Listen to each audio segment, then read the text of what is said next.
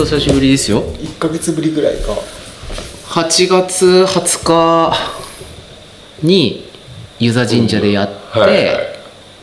でその後六助さんで2人であのあ2人じゃない。あのお三人おさんとさんさんとはい。あのリクエスト曲はいの話をしてその後松田のスタジアムさんが来てはいはいはい。臨時会が2回続いたんだ もうやってた間で飲み飲みだで本当は1週間前にやる予定だったんですけど、そうかそうか。うちの奥さんが予定が入ったとかで、うん。それで流れたんですよ、すいませんって言って でその日になって夜になったら「ごめん明日だった」さすがだええいやいやいやいやいや素晴らしいさすが東芝ラジオ実は操ってるのはエニアさんだったそれで1週間いやその後もやるタイミングを伺ってたんですけどなかなかタイミングが合わず結局1週間遅れでなってしまいましたねというわけでじゃあ行きましょうか、はいえーと東芝ラジオ31夜でございます、はい。えー今日は、えー9月16日木曜日です。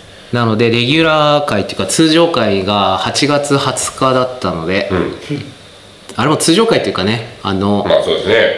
薬師神社からやった回だったんでなんか普通の回があまりにも久しぶりすぎて 勝手がよくわからない感じですけどもうすっかり寒くなりまして、ね今回は木だね。そうですね。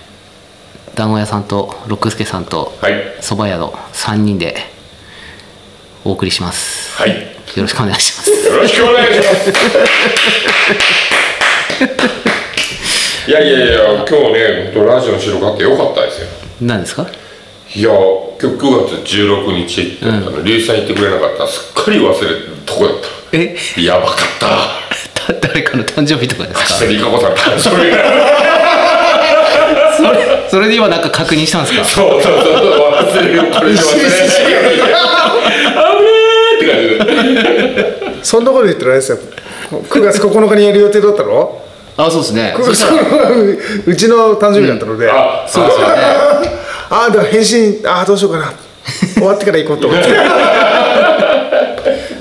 あそっか。あれ9月9日でしたっけ？ああ。あそうなんですね。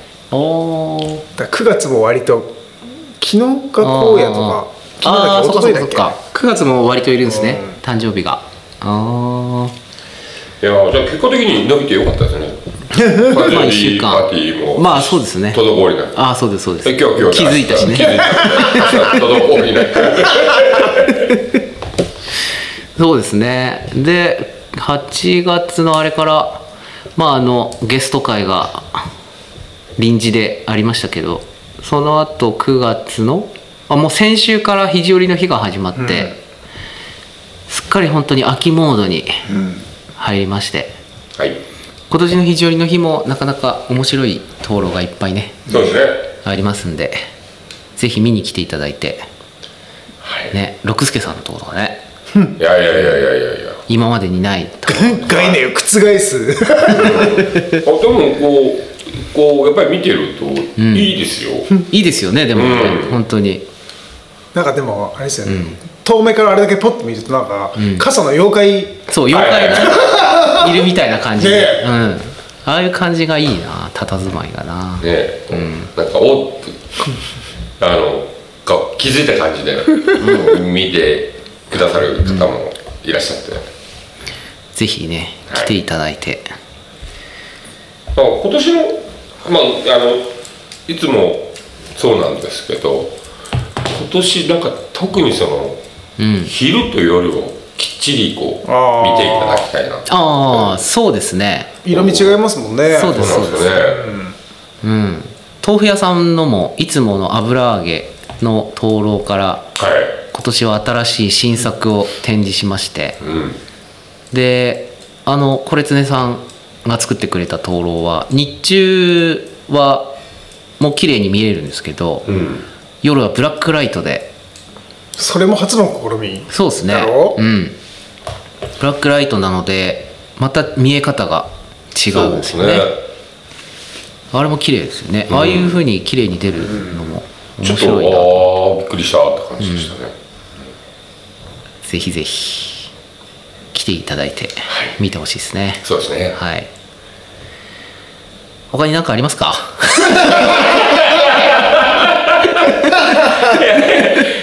さっきもさっきも言ったけどネタ探ししてたんだけど もうね期待してた気がばったり倒れてたからもうちょっと今日ブルーなんですよ。あキノコですか、うん。あーああそうだ。ゲスト会についてお便りが来てますよ。ああ。一行お便りでございます、はいえー埼玉県にお住まいの、えークレヨンさんからいただきました、はいありがとうございますえーゲストに松田のスタジアムさんが来ると東芝ラジオが一気に下品になるよね。というお褒めの言葉をいただいております。下品っていうかもう本当に深夜ラジオ。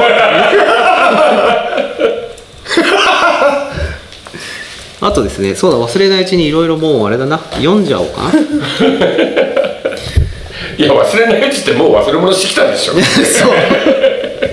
今の実は忘れてきたんですけどパソコンで読みました。あとはですねあそうこれ埼玉県にお住まいの東芝ネーム埼玉の絶望大橋さんからいただきました。おありがとうございます。えータイトル「新婚旅行」お久しぶりです。毎回楽しく拝聴させていただいております。今回久しぶりにお便りの投稿させていただきました。なぜなら9月下旬に夫婦としての初の肘折温泉に行くことになりました。そうです。新婚旅行なのです。肘折に新婚旅行に来られた方はいますかね？他に新婚旅行にまつわる話はありますか？それと新婚旅行とは別に布袋屋まんじゅうの箱にハンコで押されている肘折昔話はそのいくつまであるのですか、えー私の買った箱にはその4なんだろうこれ。スケダなんだろう。後で英記に確認ちなみに私も婿になりましたよということでおいただきました。おおめでとうございます。9月下旬新婚旅行に来られるってことで今のうちにこれ紹介しておこうと思いまして。そうですね、肘折に。ね。だって冬冬もシング独身では来てるんですよね。あの冬にあの娘3人さんたちを乗せてそれで埼玉の絶望大橋さんにそうですね。なったんですよね。車をね。そうそうそう。登っていかないっていう。玉屋さんも知ってますよ。わかりません？わかりますよね。ねはあの人かな？っ そうそうそう。ているけどあの今確信が持てないでいる新婚旅行。新婚旅行。あれ？新婚旅行どこ行きました？俺もね京都。ああそうでしたね、もうすっごいね緻密なスケジュール作ってね 行ったね。あの2泊3日だった気がするんですけど、はいはいはい。もう普通にビジネスホテル取って、とにかく寺を回ろうと。おああはいはいはい。えむっちゃんそういうの好きなんですか？でも寺とかどうだったっけな？でもなんかね多分嫌いではないんだな。でえー京都市バスが市バス？バス？そう。あ京都市でやってる市バスが充実してるんだった気がしてあうんうんうん。あのルートをうまく差配しないと、はいはい。いっぱい回れないんですよその市バスとなんか他にもなんか会社のバスとかあって、まあ、そそこら中ぐるぐる回ってるんですけど、はいはい。まあ、こう回るやつとこう枝行くやつみたいな感じですか？もうすごい時刻表を片手に 緻密なスケジュールを組んで。軍隊のスケジュール組んで。もう時計見ながら。へえ結構意外ですね。そういうの好きなんですね。あのやり始めるとダメな。なんかなんかそう。なるべく回りたいのもあるしここはゆっくり見たいとかいうのとかもあじゃあ自分であれですか？ちゃんとプランを一応そその相談もしどどれで行きたいと。ああの、観光地観光地してるところ嵐山にところには行ってないのよ。とか3000円とか遠いから行かないではい。なるべく近場ででも有名どころ金閣銀閣とはいはいはい。かああとなんだっけなあの竜の映画ななんだっけな竜王じゃなっけかな忘れたな。ーうーんその前結婚する前に一回あ商店の旅行ですか？僕行ってないですよ。うん僕帰ってくる前ですね。なんか三都物語って大阪京都神戸。はい。はいはい神戸っていうか兵庫だ。はい。を回る旅行制定あの商店組合の青年部で行ったんですけど、その時も京都は早々に、まあ、多少見て兵庫に行くはずだったんですけど、はい。みんな寺回り楽しくなって、はいはい。そうなんです。えー、あれじゃあ京都までは何で行ったんですか？飛行機飛行機で行った。あー。伊丹。ああ伊丹空港まで？うー。んちょうど今頃じゃないですかじゃあ。た9月ですよねそうだね結婚式今頃って本当に結婚式終わってすぐ行った気がするそのまんま。あれ9月11じゃないでしたっ結け婚式して。そうですよね。なので多分12から。あー。あー。あじゃあちょうど新婚旅行終わって帰ってきたか。ぐらいかな。な感じのタイミングなんですね。かもしれんな、えー、そうなんですね。吉川さんは行きました、何回目の結婚式？いやそれこそほら今度誕生日来る奥さんと。はね行ってないですね。ああ。うんやっぱりもうこう。新婚旅行じゃないにしてもどっか旅行とか行かれてました？旅行旅行はねまあ本当に付き合い始め？うんうんうん。付き合い始めに仙台で会ったぐらいかな。ああまあそうでもずっですよねと実家に行ったじゃないですか実家に一緒にあ帰ってたそうそうあそうだ。えーと一回高知そうっすよね。あのチビがあえっ、とそうえー、とあー。8 7月生まれて、えー、3月か4月に一回うんうんうんうん。うん高知に。おおあ一緒にみんなで連れてって。行ったうん。ええあれ旅行っちゃ旅行ですよね。ああああああまあそうですね。旅館だとなかなか。しだってなかなか四国って行けないじゃないですか俺行ったことないですもん。だってうんやっぱねあのアクセス悪いから飛行多分。飛行機で行ったあの飛行機で行ったんですよ。あ。の多分その新幹線はチビが逆に無理だろう。ああ。あずっとう長いですもんね、うん、あのお兄ちゃんたちはね、うんうん。まだあの、乗ったこともあるしあれですけど。でただ飛行機で行くと、乗り継ぎで4時間とかここにいなきゃいけない。あああそっか、うん。乗り継ぎでその飛行機のタイミングで。うん。羽田から高知。仙台から高知。いやうんと羽田からですね。羽田からこっちうん、あのー、と仙台だじゃなく。でもとりあえずせえっとせん、うん、と東京経由羽田経由で東根から行ああって東根からうん東根まで車で行ってで東根から東京行って東京からあ山田空港が もう利便性悪いですか？ら 山田空港でも駐車場無料だからね。うん、あそこは OK ですよね。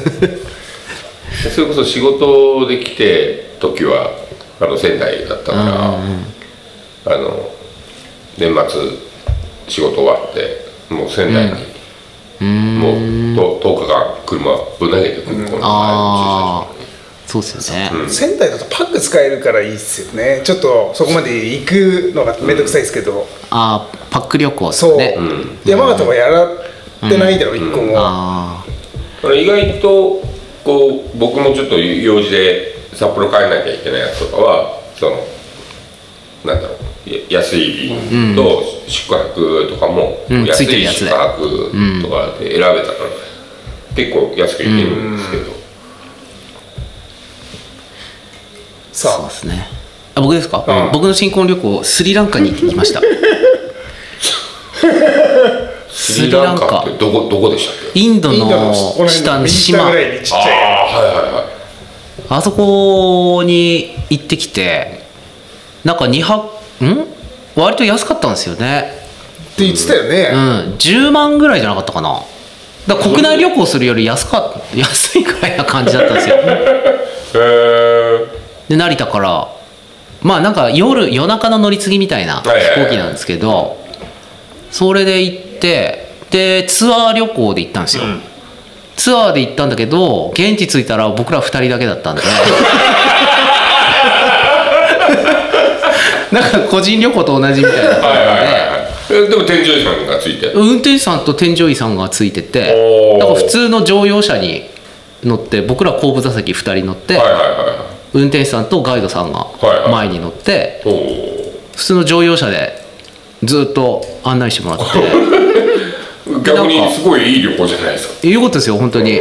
なんか全然ツアーのコース無視してなんかいいとこ連れてって えースリランカってえ？えっとどっかで一回乗り継ぎしてでしたね、うん。文化的にはやっぱりイインドみたいなへああそうですそうです。うんカレーをずっと食ってました。えでなんか本当にツアーのお客さんがいないから、なんかどっかお昼とかもランチなんですけど、はいはい。食べ放題っていうかなんか食べ放題みたいな感じの、なんていうんですかバイキングみたいななんですけど、はいはい僕ら2人だけなんですよ。本当に。そうでも良かったですね。なんか楽しかったです。いいっすね。象象いっぱい見見あたーり象がいっぱいいるところとか。そうですね。なんかアーユルベーダーってなんていうんですかね。ああなんだなんかうんあったかいあ油みたいなの垂らされてうん。マッサージされてみたいなのとか目目とかなんか持ってみたいな。なんかされたりしましたね。オイルマッサージ。みたいなのやつとか。そうですね、あ何したんだろう。カレーばっかり食ってましたけどね、あとシーギリアロックって言ってなんかすんごい超巨大なでっかい岩のところにはいはい登れるんですよね。でそれがすごく綺麗ででなんか遺跡みたいなのもあったりして。うん。なかなか面白かったですね。でやっぱまだなんだろう道路が全部舗装されてなかったり、車がみんなずっとクラクション鳴らしてるみたいな。感じだったんで。それもそれでなかなかいい雰囲気ですね